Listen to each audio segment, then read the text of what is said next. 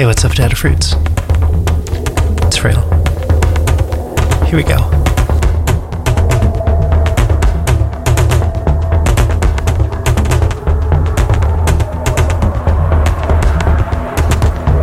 There's a wall there.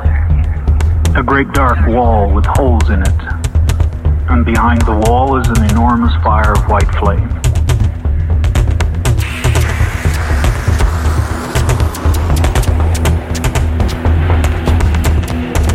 The stars are entirely in the eyes of those who look at the sky. If no one's looking at the sky, it is utterly dark. But the stars in the eyes are very much the same in all eyes.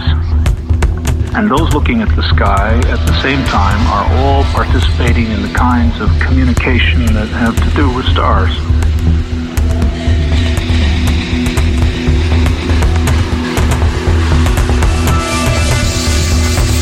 It's a great roof studded with sequins.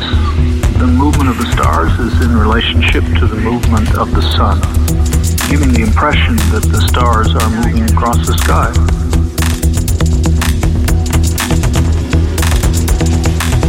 The stars are optical nerve endings of the eye which the universe is.